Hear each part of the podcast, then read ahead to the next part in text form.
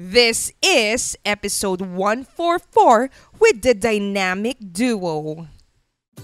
Good morning, friends. This is Nicole. And I am Prax. Welcome to the Good Mornings with Nicole and Prax show, Season 2. Each week, we share an inspiring message or a meaningful conversation with innovators, entrepreneurs, and idealists. To uncover the stories, lessons, and mindsets that allow them to succeed. Let our meaningful conversation begin. Good morning, Prax. Hello, hello. Good morning, Nicole. How Parang- formal. Parang ang tagal na natin di nagre-reo. Di Lagi natin sanay na sinasabi yan. no? tinatawag mo akong Prax. Why would you do that? Anong tawag ko sa'yo? Be, Hindi nila ma... Hindi naman nila alam yun. eh Di- ganun mo ako.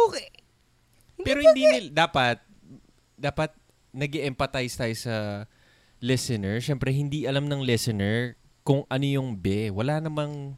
Di ba? Sa atin, Di ba yes. term of endearment naman yun? Understood yun. Oh, understood yun. Pero syempre, hindi... ni- Kunwari, good morning with Nicole and Be. Hindi siya ganon. Di ba? So, dapat gamitin natin yung kung saan ma magiget sila, makapag-relate sila. Okay. Good morning, Nicole. Ah, meron tayong isang failure. Hindi tayo nakapag-record sa Siargao. Totoo, nagdala tayo ng microphone. nagkwento natin sa kanila, Ah, recently, nag-vacation kami sa Siargao. So, nat kung avid listener ka, long-time listener ka, alam mo na dapat mag-mini retirement tayo sa Siargao this year. This That's year. like six weeks. Tama? From September, ay hindi, October, ay, September to October. September to October. Ngayon, dahil naging preggy tayo, hindi na natin tinuloy. Dahil at that time, first trimester ko and Hirap na hirap. sobrang hirap. Hassle kung pupunta man tayo, if ever matuloy hindi ko lang, tayo. Hindi ko kaya. Hindi ko lang talaga kaya. So, may vlog tayo about that. Ngayon, nung nag-second trimester na ako, meaning yung first trimester kasi is 1 to 3 months. 9 months total na buntis yung isang pregnant mom. Alam nila yun. I hope Ay, so. Eh, sabi mo kasi, baka hindi nila rin gets na ano, di Oh, ba? hindi, para sa mga hindi pa nabuntis, usually yung first trimester, yun yung hirap na hirap ka. Mahirap siya, ay my lord. Kala ko, yun na yung forever kong buhay. Parang mamamatay na Pero ako. hindi naman pala. Hindi pala. Pero pag nandun ka sa moment na yun, feel mo yun na Hindi na matatapos, hindi no? na siya Feeling mo hindi na siya matatapos. Which is feel ko, in anything na mahirap na struggle, parang feel mo hindi na siya matatapos. Pero alam mo naman na matatapos siya. This too shall pass. Totoo. Wala namang permanent. Sabi nga, ang buhay ay parang gulong. Minsan nasa ilalim ka. Minsan nasa itaas. ano yung sinasabi ko? Are you sure, Gaw? So, nung nag-second trimester na ako, parang feel ko may energy na ako. Ay, kaya ko na Konti. ulit? Oo. Ganon ka na bigla. And parang excited ka na umalis. So, ayun, nag-book tayo ng papunta. Ginamit natin yung pabalik na ticket natin, which is sakto, October uuwi. And kinot short natin to five days yung vacation. And isa sa mga plans natin gawin doon is mag-record at least isang episode. So, nagdala tayo ng, may laptop tayo, may camera, may mic. Ready tayo sa setup. Ano nangyari? Wala, hindi tayo nag-record. Ano nangyari? Wala. Nabakasyon. Oo, bakasyon. Natulog lang tayo, food trip. ano kasi yun eh, parang hindi siya yung typical na nagta-travel tayo before na ginagawa mo yung routine mo. Ito talaga purely vacation siya. Dati kasi ang ginagawa natin, pag sinasabi natin nagme-mini retirement tayo, hindi tayo quote-unquote nagve-vacation. Hindi Parang siya- ina-uproot mo yung buhay mo, dadalhin mo lang sa iba lugar. Oo, ang gandang episode siguro nun, though hindi yung episode natin today, para ang ginagawa, kaya nga dati nasasabi ko, kaya ko naman tumira, kaya dalin mo ako sa ibang ba- place. Kasi ang gagawin ko lang, kung ano yung routine ko dito, hahanapin ko lang yung semblance nun in another place. Which is, madali lang naman. A- ang magiging difference lang, syempre maghahanap ka ng tirahan mo, transportation mo, sa yung grocery, etc. Pero gagawin mo lang yung ginagawa mo dito, dadalin mo lang siya doon. Kung ano yung routine mo, ang gagawin mo sa umaga, anong gagawin mo within the day, tama? Parang regardless of the location, kaya ko namang gawin yung mga yun. Kaya lang, nung nabuntis ako, parang nag-iba yung routine ko and nag-iba yung pakiramdam ko. Hindi ko alam kung hormones or excuse lang na nagiging minsan on a whim pating kakainin ko, minsan nalalaman mo na lang during the day or day before or minsan right before the meal. Parang ganun. So parang hindi na siya as structured before. Ah, yung yung buhay ko as before. Kaya ngayon parang wala rin akong medyo gana na to do something doon but to just rest, chill, yun, vacation. Kaya for me, five days is enough. As in, usually, after ng two weeks na vacation, kung mag-vacation tayo dati, minimum seven days tayo eh. Nung may work pa, ganyan. Hindi, prior dun, nung medyo kinalaunan na, nabibitin ako. Kasi may ginagawa naman talaga ako. Pero ngayon, five days lang, okay na ako umuwi. Kasi wala tayong ginagawa. Kasi wala naman akong ginagawa. Hindi ko naman dinala doon yung ginagawa ko dito. Pero dinala natin lahat ng gamit natin physically. Yun yung ideal self. Yun yung ideal self. Di dinala naman mo yung... lahat. Grabe ka naman makalahat. Hindi, pero kung dami kong dinala, nagdala akong drone, nagdala akong tripod, nagdala ako ng magandang lens, nagdala ako ng mic, nagdala ako ng ganito. Parang feeling ko gusto kong gawin lahat ng mga bagay-bagay. Papodcast ako, magva-vlog ako, magiging photographer, ano ko. Meron din tayo realization no, nung nagpapak na tayo pa uwi, di ba sinabi nga natin, ito yung pinapak natin yung ideal self natin. Kung meron kang ideal life, yung bang, ah, wala na akong commitments, magagawa ko na lahat ng gusto ko. Sige, ano lahat ng gusto ko? Dadalin ko yung yoga mat. Dadala ako ng ilang yoga attire. Magdadala ako ng, ah, mag-podcast ako, yung laptop ko. Ay, magkakapag-video na ako finally. Magagandang picture. Iikot ako, ganyan-ganyan. Tama?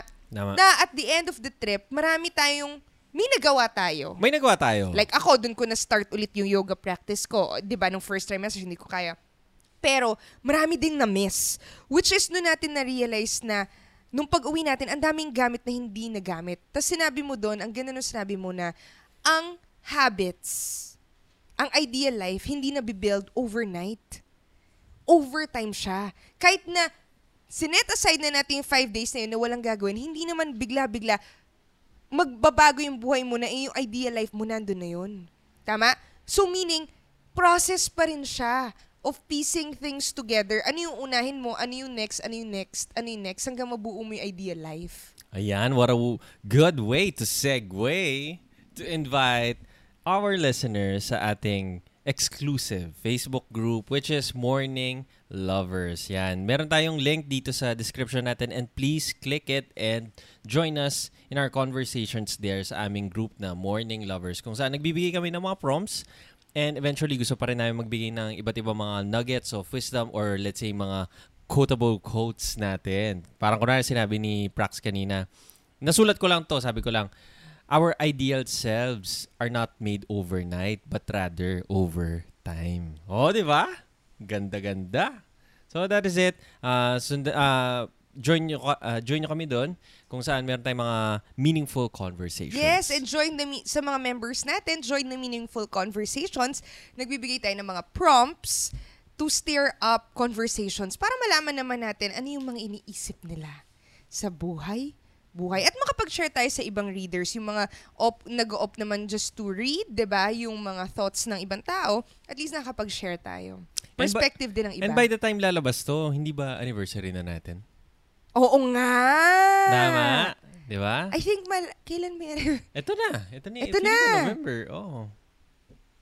This is it, This Pansit! is it, Pansit. One year na pala tayo nagpa-podcast. Tingnan mo ba naman Dapat yun, may ano? episode tayong looking back. Hindi yun yung topic natin Hindi, today. sinasabi ko lang, na Hindi, malapit na yung one-year anniversary. Ah, malapit rin. na. Pero Oo. hindi naman like ito-ito. Pero yes, kasi Pero month yung month ng November. itself, oo, yung month ng November is our anniversary. And Di ba October?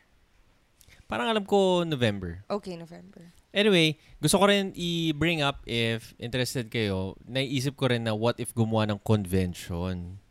Parang breakfast something. Parang eh, something about... Meet up. I think ang better term for now is meet up. Oh, hindi. Gusto ko lang lagyan ng pun. Gusto ko lang lagyan ng word na... Para mas maganda ano, summit. the Breakfast Summit. Oh, di ba? The Breakfast Summit. Tapos kahit tipong isa or dalawa lang pumunta, okay lang. Oo. para sa akin. Or kahit lima lang. Parang Ako ganon. pupunta ako, ikaw, so dalawa na yon. Lima, limang tao na listeners sa summit natin. Tapos may speaker, parang ganon. Tapos may activity. Kahit half day lang. Tapos dito sa Pampanga, guys, kasi dito kami. So yun, wala, naisip ko lang.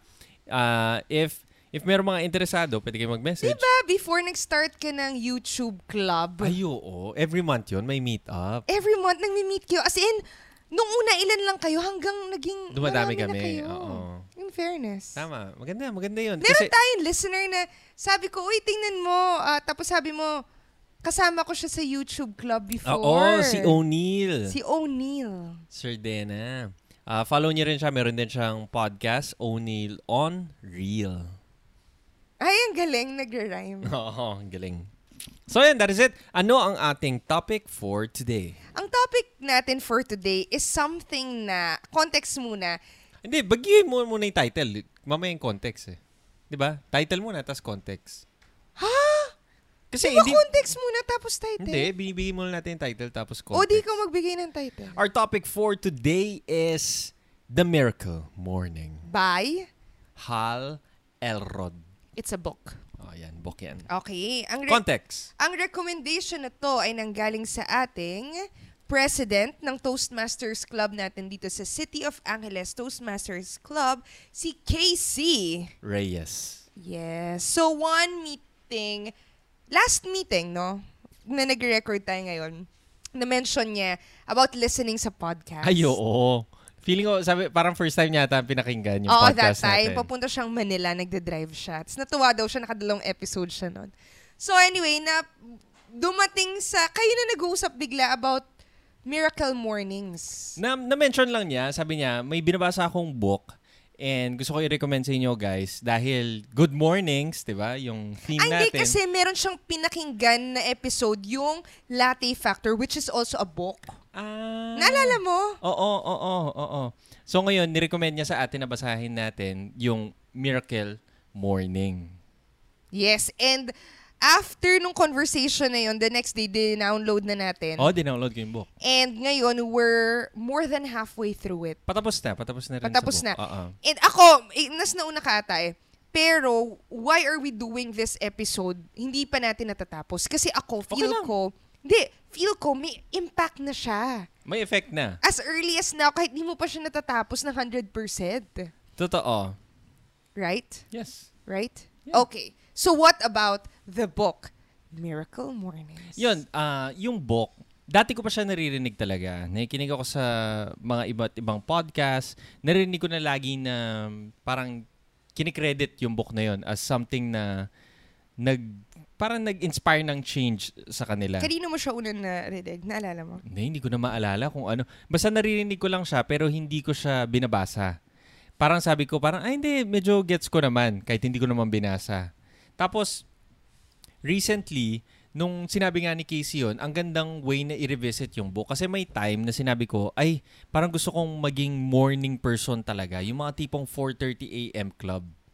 Tapos nagtitingin ako ng mga books na na parang related sa ganun. And isa sa mga books na nahanap ko is yung sumigat din si Jocko Willink naman. Di ba? Discipline equals freedom. Pero nung dinownload ko yung book na yun, hindi talaga para sa akin. Hindi ko, parang hindi man ako naka 30 pages. Medyo hindi ko trip. Baka 30 pages lang yung book. Hindi, hindi, hindi. Pero may pero maiksi lang din talaga yung book. Maiksi lang yung book.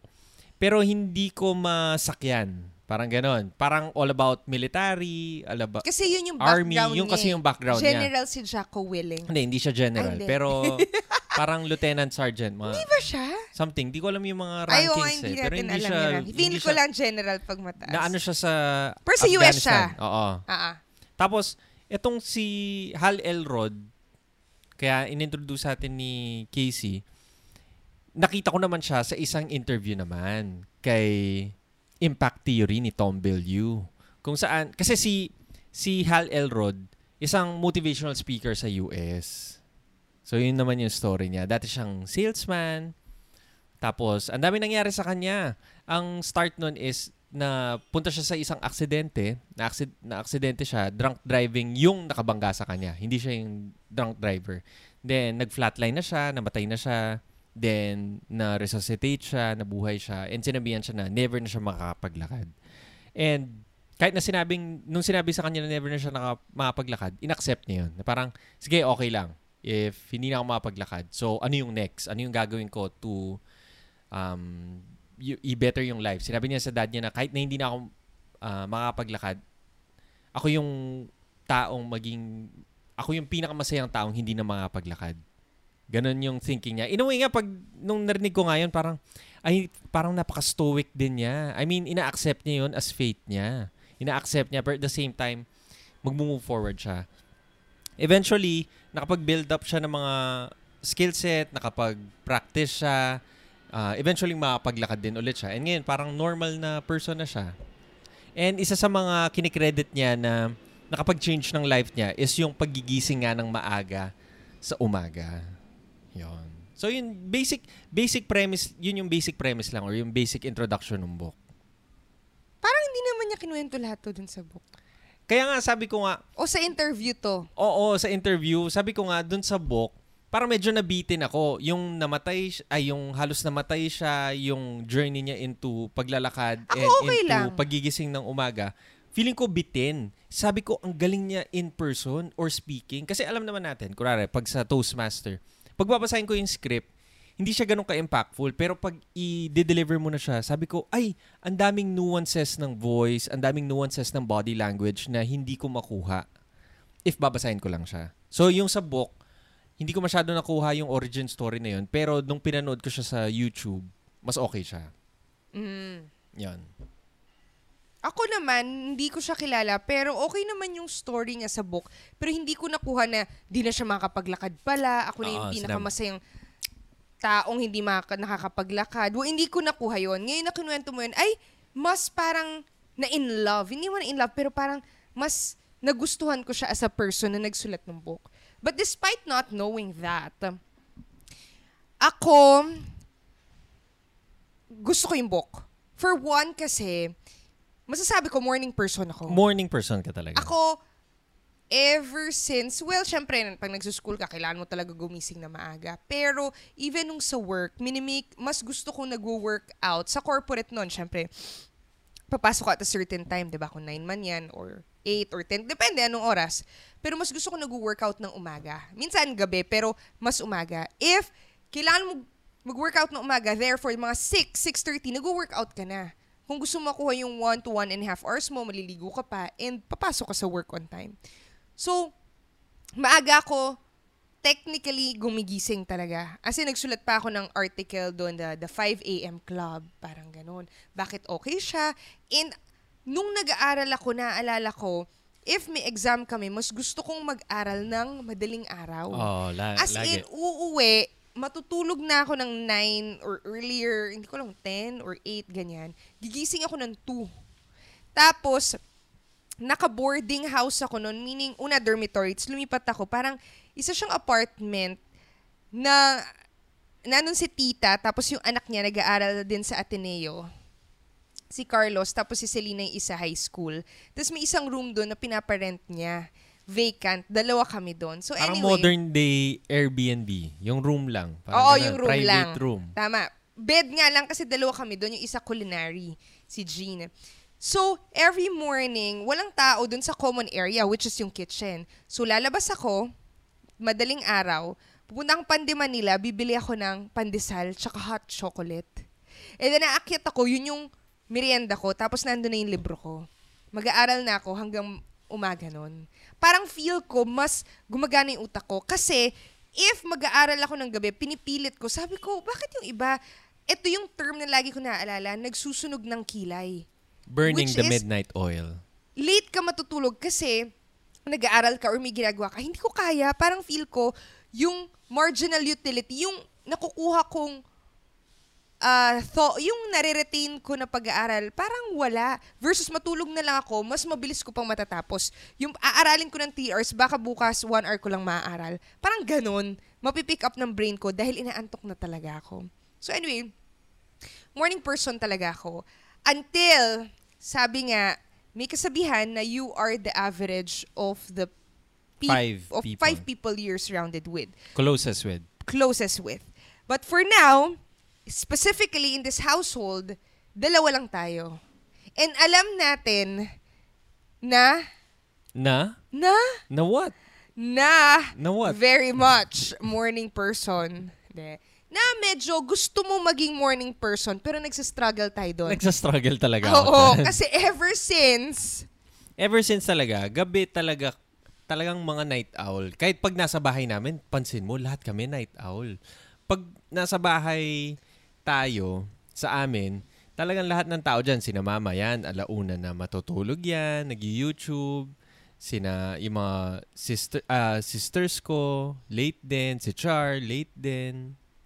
So lahat kami sa bahay, night owls. Except siguro kay Papa. Si Papa parang maaga din siya natutulog kasi maaga din siya yung maaga siya nagigising talaga. So, yun.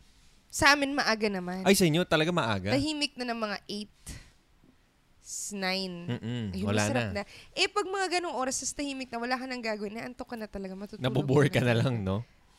Which is, okay nga eh. Oh, kami, 8 kakain pa lang.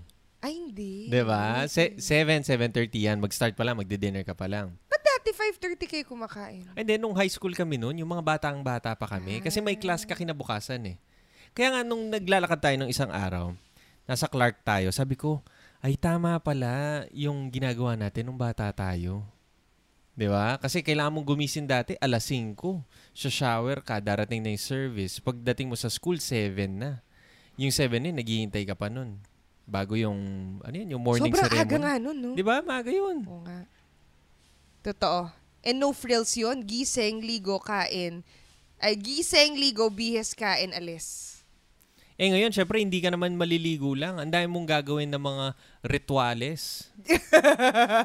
hindi. So, dito papasok yung book na The Miracle Morning. Sinasabi niya, yung una kasi parang sinasabi niya lang na parang, Hindi, babalik muna ako. Sige. Bakit ko kailangan yung book? Eh, kung morning person naman talaga ako. ah, So, babalik ako doon na, Do you think marami silang morning person? I would say, hindi, mas marami kaming night owls. hindi, sinasabi ko lang na bigla ako naging night person. Dito sa household na to. Yes or no? Kasi average lang tayo. Average nga lang tayo. Hindi real da- kung kaya kong matulog dati ng 8 or 9 before uh, kailan, kailan nag-start? Early this year ata eh. Mm. Parang early this year, natutulog ako 11, 12, my lord. Ay talaga. Yes. So, hanggang naging normal na sa akin magising ng 7, 8, tanghali na yun, Teo. Mm. Wait lang, Pinag- nagko-complain ka ba or mag-move forward tayo? Wait lang, Ah, okay. binibigay ko yung context. Bakit Context pa rin, no? Context pa rin, 20 minutes na. So anyway, yun lang yung sinasabi ko. Kaya kinailangan ko yun. Kasi kahit na anong morning person ko before, sobrang hirap talaga bumalik. Kasi para siyang cycle. Nagising ka na ng late, gusto mong bawiin yung araw mo, matutulog ka na naman ng late, gigising ka na naman ng late, parang nagiging cycle siya. Mm-mm. Especially nung nag-first trimester na pregnant ako. Ay, oo. O, yun. hin- Ako, hindi na ako yun. hindi na ako yun. Hindi, totoo. Let's be honest. Wala namang sinabing ikaw. Kaya Okay. nga binibring up ko yun. Hindi na ikaw yun. Ako na yun. Meaning, my hormones and my choice, choices ko, na late na lang talaga ako natutulog, wala kang gana, manunood ka na lang, late ka gigising, parang nawalan ka na lang ng energy gumising sa umaga. Dati excited ako every time gising ako sa umaga. That time, di, dinitch ko lahat ng commitments ko. Pag umaga, parang, oh my gosh, ano nang gagawin ko? Sige, matutulog na lang ako. Yun. So, sakto, nung nirecommend yung book na to, second trimester ko na. Kaya, nakalabas na ako and may energy na ako ulit to, to start afresh. So, yun. Anyway, different story in pregnancy, pero context lang is naging night person ako. Okay, so yun, go. siguro, ah, ang unang magandang discussion is bakit. Bakit nga magandang gumising ng umaga? Siguro basic premise lang. Let's say for us personally, bakit mas maganda sa umaga? Like, kunwari, para sa akin as a night owl, oh, hindi. For the longest time naman, gusto ko rin naman talagang gumingising na maaga. If long time listener ka na, meron tayong dinidiscuss na concept na 168. Di ba? Ang 168 is, every week, upo ka, ipaplan mo yung whole week mo um, hour by hour. Let's say, ultimo yung pagtulog mo, pagkain mo, pagligo mo, yung drive mo papuntang work, yung drive mo pabalik, yung yung pag pag number two mo, sinusulat mo. Ano yung number two? Pag ano mo, Jebs! oh, pag jebs mo, ako sinusulat ko lahat yan. Ngayon, if isusulat mo na lahat, may kita mo na napakaliit lang ng mga windows of opportunity para makapag-work ka kung gusto mo talaga mag-work. Or yung mga windows para gusto mo mag-exercise. Window para gusto mo mag-spend ng time with your loved ones and family. Na napaka-limited ng time. Now, ang iniisip ko lang, gusto ko sana, before ako pumasok ng work, makakapag-exercise na ako, makakapag meditate na ako, makakapag-pages na ako, makakapag-plan na ako ng buong araw ko, makakain ako ng breakfast. Doon ko nakita na parang, wow, kailangan ng aga ko pala magising para magawa ko lahat ng mga to. Na ang way lang para makomplete ko lahat ng mga rituals ko in the morning, dapat kailangan kong gumising ng 4.40. Ba't di mo siya gawin paggabi? Di ba pwedeng gawin yung mga yun paggabi? What do you mean? Yung mga rituals mo. Nagigets ko yung paliligo, pagka, kung kakain ka Hmm. man. Pero kung exercise, yung pagsusulat, pag-meditate, pwede naman gabi. Which is me time. Totoo, Ginagawa mo yun. Hindi. Bakit Pwede lang mas prefer mo ng umaga? Parang prefer ko lang na umaga kasi parang sineset niya lang ng maayos yung day ko. Like, kunwari, may time na gigising ka, magsha-shower ka, and magwo-work na. And during those Ikaw? times, oh, during those times, mas napapansin ko mas frantic ako. Mas nagmamadali. Parang mas hindi ako in control. Parang wala pa akong pacing. Parang kumbaga sa sa sa nag-exercise, kailangan ko muna ng warm up bago ako sumabak sa mabibigat na weights. Parang ganun. And usually, ang nangyayari sa atin, shower, then bakbakan na. Walang, walang paligoy-ligoy. Parang ganun. Unlike, let's say, gumigising ng 5, naka-exercise ka, naka, naka-meditate ka na, naka-pages ka, nasulat mo kung ano yung mga gusto mong gawin for today. By the time mag-hit yung 8 o'clock, parang napaka-warm up na ng engine mo. Parang ready-ready na talaga siya. Prime na siya to do yung mga hard things na kailangan mong gawin. So yun, ganun yung context no sa akin. Kung bakit parang iba rin yung energy ng morning for me. And sa morning, walang distraction talaga. Tulog lahat ng tao. Walang magte-text sa'yo, walang, walang magme-message, walang magaganyan. And mas may willpower ako to ward off distractions. Parang ganun. Ang context naman sa akin, but gusto ko yung mornings is, um, madalang ang tao na hindi masaya pag gumising sa umaga. Yun yung belief ko. Madalang? Ano yung ibig Hindi marami. Konti lang yung taong ganun. Kung Na? meron ma. Nagigising sa umaga na jirits, na naiinis, na parang walang energy. Nagigets ko siguro yung mga night person, pero in my context, feel ko, mas maraming taong masaya pag umaga. Hindi, grumpy lahat ng tao pag umaga. Talaga, ang worldview ko naman, dahil siguro ako ganun, pag umaga, mas masaya yung tao, may energy sila, mas magsasmile, good morning. Yun yung thinking ko. Baka kasi yun yung, kung paano ko. Kasi pag gabi, ako naman yung grumpy. So feel ko pag gabi, Oo, oh, grumpy ka talaga. Gabi. so pag gabi, feel ko, mas,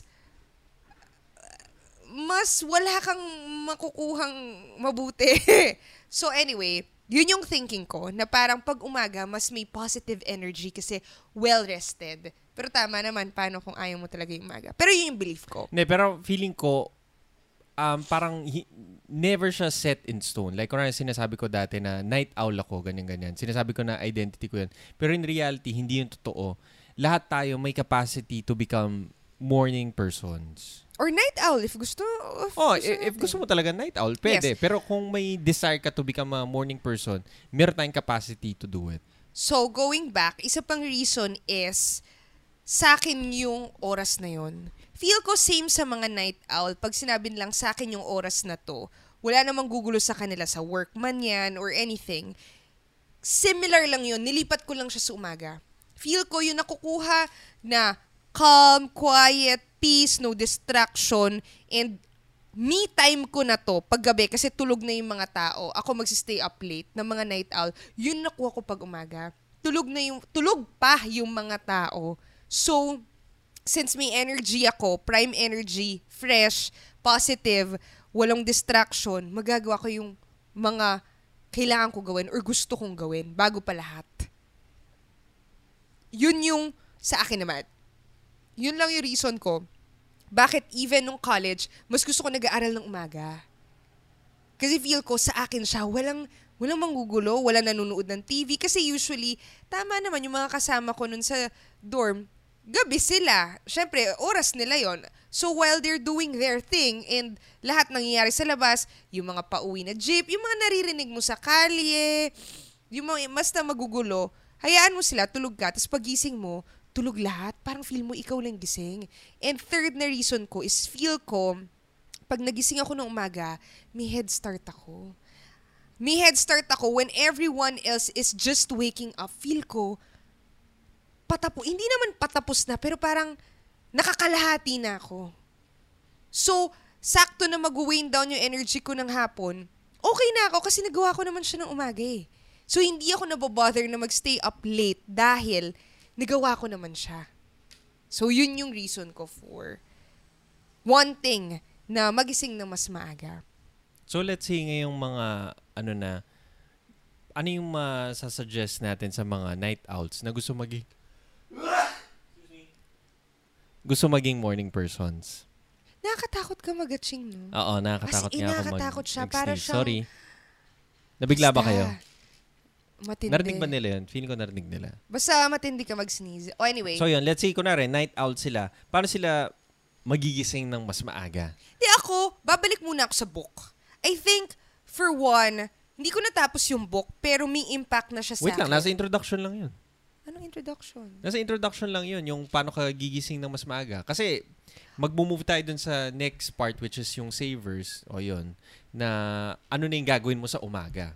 Tama, nagising ka nga ng umaga, anong gagawin mo naman? Ah, Ah, iba yun. sorry. Ang sinasabi hindi ko lang- nag-stick sa akin yung tinanong mo na prompt, eh, yung prompt na yun dahil hindi ko naman ginagawa. O anyway, baka Ah, ikaw o, dapat anyway. yung mag-share. Hindi, kaya nga. So, pwede mo itanong sa akin yun. O so, go. Go. Ano yung tanong mo?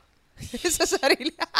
ano yung mga tips na mabibigay natin based sa book na makakatulong sa mga night owls to become morning O, yan. So, persons? hindi ko siya magagawa ng justice. Eh, pero, unang-una is basahin mo yung book na Miracle Mornings. Kasi parang dadaan ka niya muna sa mga process kung bakit mas okay ba to, bakit hindi, ano yung mga mindset para magising ka ng mas maayos. Then, after ng mga mindset and whys, kasi kailangan mo rin itanong sa sarili mo eh, bakit mo gustong gumising ng umaga? Ay, ng maaga. Kaya yun yung unang story natin, di ba? Ang Bakit? ganda nung sinabi niya na Wala daw siya sasagot. hindi tapos ba yan, maganda na ang feeling, kailan ka gumising ng maaga na hindi ka nag-fret, na excited ka sa umaga?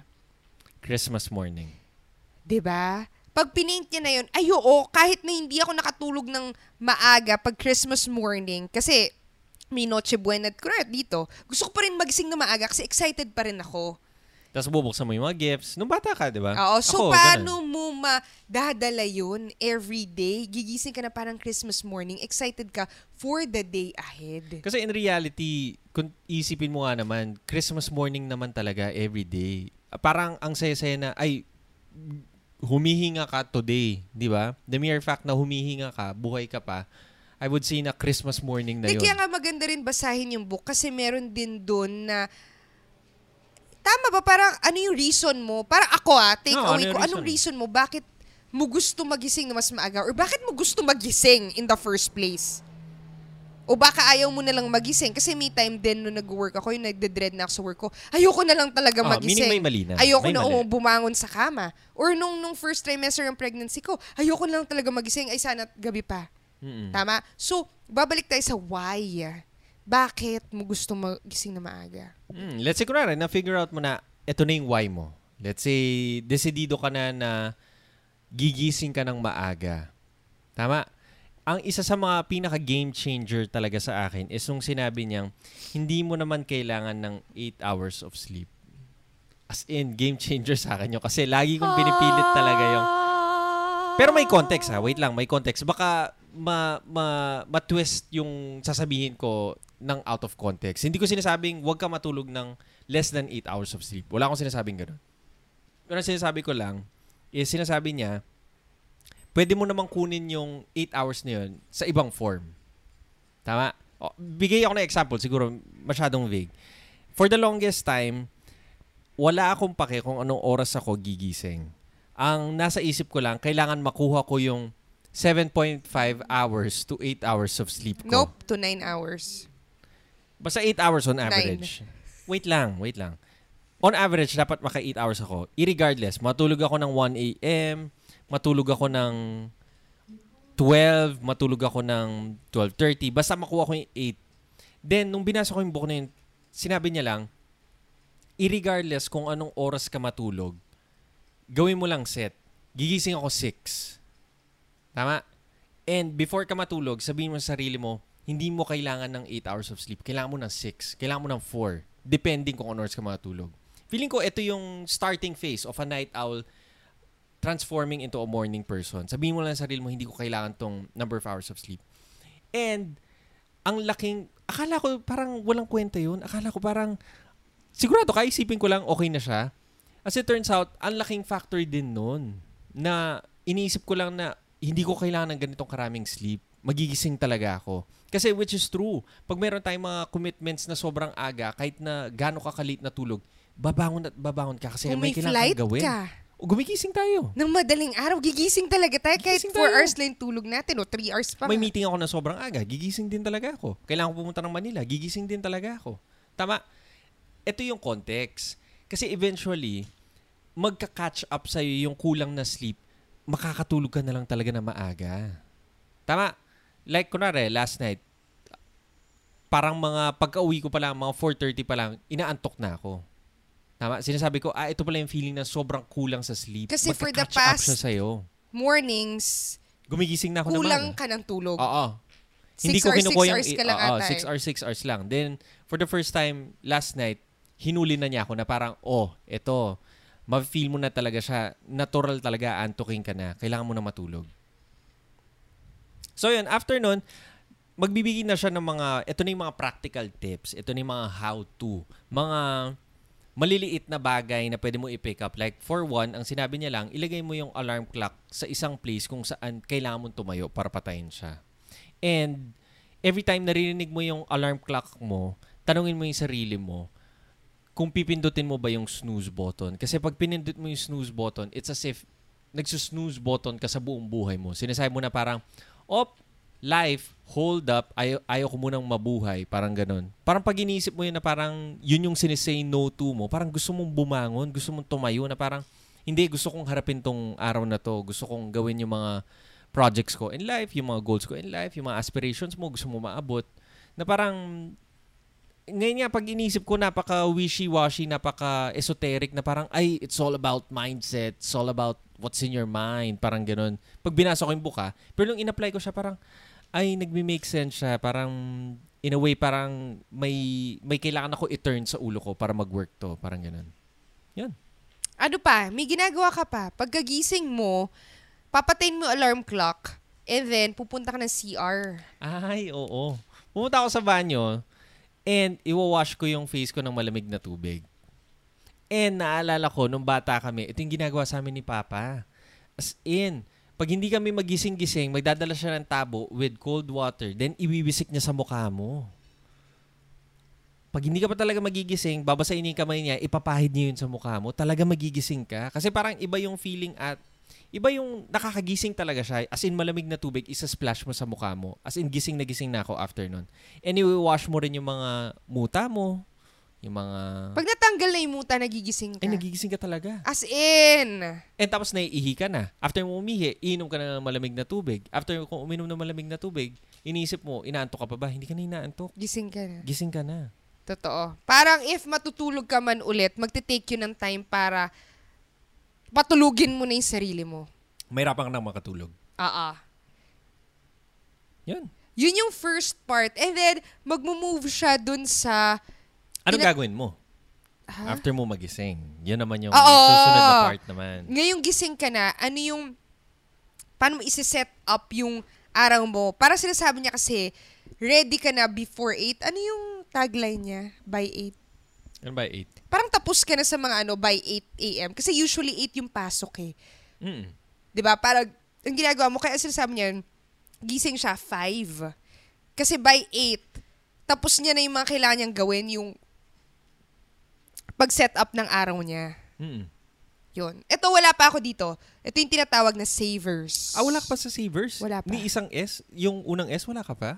Parang magsa-start pa lang ata ako. Ah. Kaya nga sinabi ko, hindi ko pa siya tapos. Hindi mo pa siya Ikaw yung tapos. malapit na. Anyway, i-breakdown ko Pero lang dahil yung savers. enthusiastic kaming i-share, Alam mo na to. Actually, pag sinabi ko alam siya sa'yo. ko naman siya. Oo, Oo. hindi. Pero eh, syempre, iba, pag binasa mo, al- eh, parang sinabi mo nga, hindi, ang tagal mo nang gusto basahin yung book kasi feel mo alam mo na siya. Pero nung binasa mo siya, iba rin yung impact sa'yo. Oo, so, tama naman. Ka- gets ko. Kanya-kanya naman din siya. Like, kunwari, yung, yung sa savers, hindi ko na masyadong na, na-take in kasi parang feeling ko, ah, ginagawa ko na to sa buhay ko.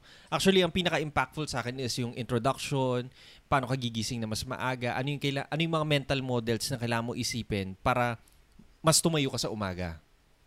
Tama. Pero pag gumising ka na, ano yung mga kailangan mong gawin, yun medyo, medyo nag-drift na ako kasi parang, ah, medyo alam ko na to. Kasi meron ka ng morning Meron- routine. may ang routine nagiging ako. problem is making time to do those in the morning. Ah, ah, ah, ah. So, wala akong time to sabihin lahat, pero si- pwede ako magbigay ng brief ano summary yung lang. savers? Ano ibig sabihin nun? Ah, ang savers lang is parang, ano lang siya, mnemonic, mnemonic ba yun or acronym? Hindi ko sure. Acronym Basta ba? may S-A-V-E-E-R-S. Oh, di ba may yung- meaning yung mga yon. Oh, Oh. ano tawag doon? Acronym? Hindi ko alam. Oh, anyway, ang ko. S is silence. Sabi niya, mag-start yung araw mo dapat ng tahimik. Huwag muna mag-usap, huwag muna magano, pakinggan ang mga huni ng mga ibon. Walang cellphone. Wala cellphone, ganyan. So, ang S, if gagamit ako ng sarili kong wording kasi hindi silence yung word na gagamitin ko, gagamitin ko is meditation. Tama? So, breathe in, breathe out. Kung meron kang meditation practice or kung meron kang guided meditation, ito yung time na papakinggan mo siya. Pangalawa is A, affirmations. Now, hindi ko ginagawa yung affirmations. Usually, ito yung mga nagbasa ng book na The Secret or nanood. Ito yung sinasabi nila yung sa sarili nila na I am enough, I am good enough, parang ganyan. Actually, hindi lang siya the secret. Narinig ko rin to kay hindi, sinasabi ko Damo. lang, Sino yung founder ng FUBU? Dame, Damon Damon. Johnson ata. As in, nagsuswear by it siya. Every morning, may list siya ng goals niya, inuulit-ulit niya. Sino pa yung isa? Si Tony Robbins ba? As Oh, in, yung mga yan, oh. nagsuswear by it sila doon. So, visualization, sorry. Affirmation. Affirmation, affirmation. V is visualization. Okay. So, yun yung yun. Oh, yun i-visualize yun. nila kung ano yung mga gusto nila makuha in life. Let's say, um, Magkaiba pala yun. magandang business, magandang... eh, hindi sila magkaiba, pero, Pero interconnected is- oo, sila. correct. Interconnected sila. Which is hindi ko rin ginagawa. So, yung susunod, yun, gagawin ko na is exercise. Yun, sinasabi nga niya doon, kaya nag-resonate din siya sa akin. Sabi niya, if meron lang ako isang exercise na magagawa for the rest of my life, anong gagawin ko? Ano? Yoga. Yoga. So, yogi din siya. yogi din siya. So, yan. So, it, syempre, hindi, naman, hindi mo naman kailangan mag-yoga. Yung iba, magra-run. Iba, mag-lift. Gym, Iba, swim. mag-gym, Okay mag-crossfit, lang. mag-swim. Kahit ano, basta any form of physical activity. Then, R, S, yung pinakadulong S is... Ano yung R? Wait lang, nakalimutan ko. Yung dulong S is scribing or journaling. Tapos yung R, nakalimutan ko, guys. Pasensya na kayo. Pero alam ko halos. An- sa scribing naman, ang tawag ko naman dyan is morning pages inspired by Julia Cameron's The Artist's Way. So, yun. Tingnan natin, ano yung R? Bitin ka naman eh. Hindi, hindi naman, eh, babasahin din naman nila yung book. So, hindi Pero naman what nila kailangan... if hindi ko babasahin? Parang gusto ko na lang makuha yung gist. Hindi, feeling ko kasi masyado siyang marami yung savers na hindi in one go magagawa mo siya. Na I suggest, pumili ka lang ng isa doon, gawin mo muna yung kahit isa lang. Let's say, sabihin natin, ah, exercise lang. Reading. Ayon, our reading. Yun, reading. So, yun yung mga ginagawa niya. Kung titignan mo, anim yun. Sinasabi niya, nag allot siya nung unang beses niyang ginawa yun, tagti 10 minutes lang per day. Ako, I would suggest, pick one, then yun muna yung gawin mo. Totoo. Then, slowly, binibuild mo yung habit na, ah, sige, dagdagan ko naman ng ganito pag okay na ako. Dagdagan ko ng ganito pag tapos na ako. Dagdagan ko ng ganito. Ako naman, something different. Kaya ko gawin yan before. Like, ang unang-una kong gagawin is silence. Nagme-meditate ako. Ay, hindi. Part ng waking up ko yung pag-CR pala. Tumataklis ako. I, I think naman, kanya-kanya naman tayo Kanya-kanya siya dati. ritual Tapos meditate. And then, exercise. pagbalik ko, kakain ako, tapos magpipages ako. Parang iba-iba siya. Pero ngayon na na buntis ako, iba rin siya. Kasi hindi ko ma-apply naman yun. As much as iniisip ko, ay bakit dati kaya ko mag-silence muna and then gagawin ko, ay hindi, after ko mag-meditate, nagsascribe and dun na rin yung visualization. Kasi dun sa pages sa best self na sinasabi natin, di ba today, what are you thankful for? What are your goals? What are your targets? Technically, vin- vini-visualize mo yung mga goals mo dun eh. Ah, so hiwalay pa yun. Hindi scribing yun eh. Usually, ibang method pa yun eh. Best self. Oo, Hindi siya morning pero, pages. Pero nandun siya sa, Ah, sina- sa part natin. natin. Sa part na yun, susulat mo yung mga yon. So parang meron na ring visualization. And then after nun, mag exercise ako and then kakain and then yon Kung, mag, kung di ko natapos yung pages ko. So anyway, ngayon, dahil preggy ako, nahihirapan ako na mag-silence ng umaga and exercise muna. So una-una kong ginagawa is magluluto at kumain. Pero Kasi I think, gutom lang talaga ako. ako I would say yun na yung meditation mo eh. Para, pero moving siya. Totoo. As in, Gumagalaw gusto, ka lang. gusto ko nagluluto sa umaga. Di ba Good napaka-meditative 20 to 30 ng- minutes yun. Di ba napaka-meditative din ng pagluluto? Kasi silent din ako nun. Ikaw, nag-yoga ka habang nagluluto ako. So, hindi rin tayo nag-uusap nun. ako, That is true. ako for now, syempre, ever-changing naman yung rituals natin. Lagi lang, uunahin ko lang lagi dapat is yung pinakamahirap for me. And for now, ang pinakamahirap para sa akin is yoga. So, first thing in the morning, i-unroll ko na yung, mat, yung mat ko, then mag-yoga na ako. Pero yung utak ko sabi niya, o sige, meditate ka muna. O sige, gawin mo muna to. O sige, gawin mo muna to. Pero alam mo, tinatry niyang i-escape yung pinakamahirap eh. Parang i-avoid niya yung pinakamahirap. Pero alam mo, yun yung pinaka-beneficial sa sa'yo. So, kung ano yung pinaka-nire-resist mo dun sa sinabi naming anim, yun yung piliin mo. And most of the time, para sa atin, exercise yun. Tama? So, kung exercise Kasi yung pinaka- exercise, kung ikaw lang naman din, parang moving meditation din yun. For example, yoga. Ako Totoo. nakukut, nakikita ko yoga dahil napaka solitary tip, eh, solitary practice niya, yung pinapractice natin dito.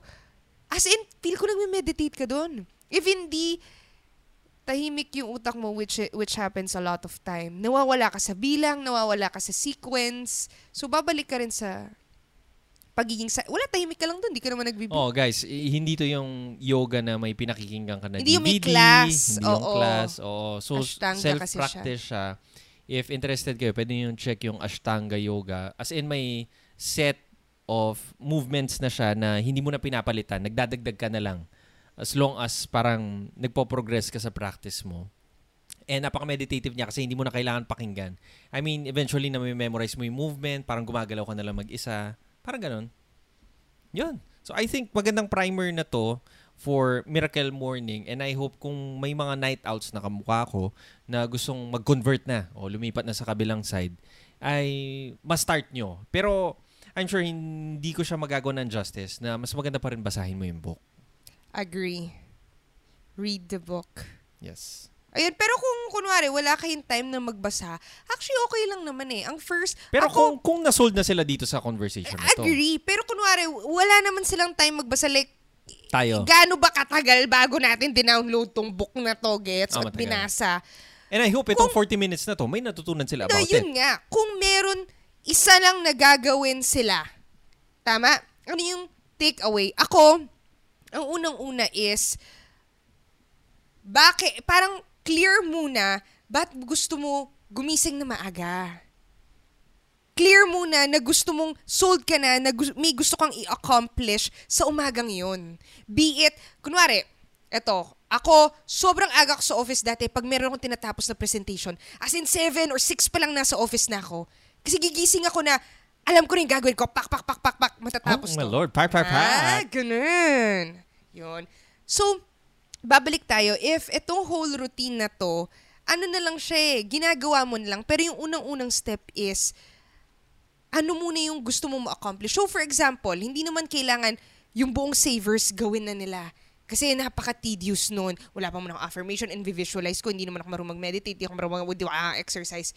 What if ang goal lang, gigising ako para for a healthier me na mag exercise lang ako before ako pumunta sa work or sa school or kung ano man yung yung current situation or before magising yung mga yung mga yung asawa ko at anak makapag-me time ako makapagsulat lang ako or kung yung goal man na yun is ito um, before magising lahat makapagsulat kami ginagawa kang blog article parang ganon May project may ka. project ka ano yung makakapag excite sa'yo para yun, magising ka ng maaga? Ikaw, anong one, if may one thing na take away dito?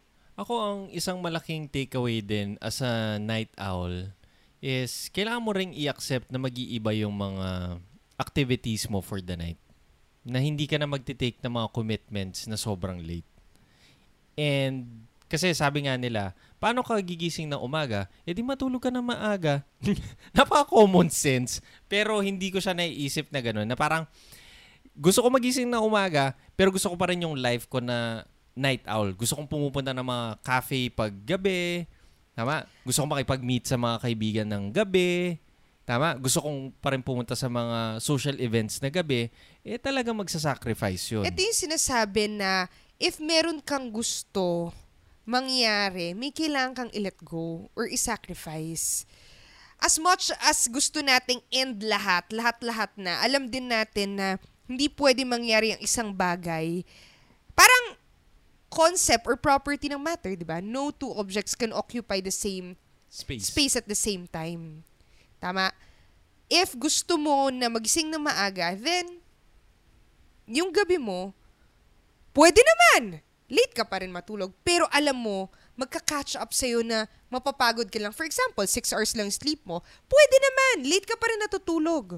Pero alam mo, eventually, magka-catch up yun. Hindi siya sustainable. Mm. And, and I would say naman na hindi naman to hard and fast rule na, oh, out na lahat ng panggabi mo. Ah. Pwede naman magbigay ka muna ng exception. Let's say, Friday night, sige, ah, meet ako ng Totoo. friends. O let's say, Sunday night, meet with family. Kasi as of now, ganun, Ganun yung tayo. ginagawa natin. And Oo. pwede naman ang morning is iba-iba for different people. Pwedeng 4 a.m., pwedeng 5, pwedeng 6. Depende yon Kunwari ngayon nagigising ka 12, baka ang 8 maaga na sa'yo. If wala ka naman talagang, I I mean yung work mo late pa naman talaga. Eh, So, nagva-vary din. Pero on a typical, ano sabihin natin? Sabihin natin may office job na 8 Oh, a.m. 8 a.m. or 9. Ideally, 5, 6. Mm-hmm. Yan. Tsaka depende dun sa morning routine. Oh, yan. That is it, guys. Uh, yun yung topic natin for today, which is Miracle Morning. And I hope meron tayong mga ma- ma-inspire na maging morning persons. Totoo. Salamat ulit kay Casey for recommending the book. Yes, thank you. Maganda. And I hope you guys enjoyed this episode. Thank you so much guys for listening. And see you sa group natin, Morning Lovers sa Facebook. Okay? Alright, see you again on the next episode, guys. Bye! Bye-bye. We love hearing from you. Let us know what story you enjoyed in today's conversation. What lessons have you learned? Send us a message on our Facebook page at Good Mornings with Nicole and Prax. Thank you for listening and see you again on the next episode.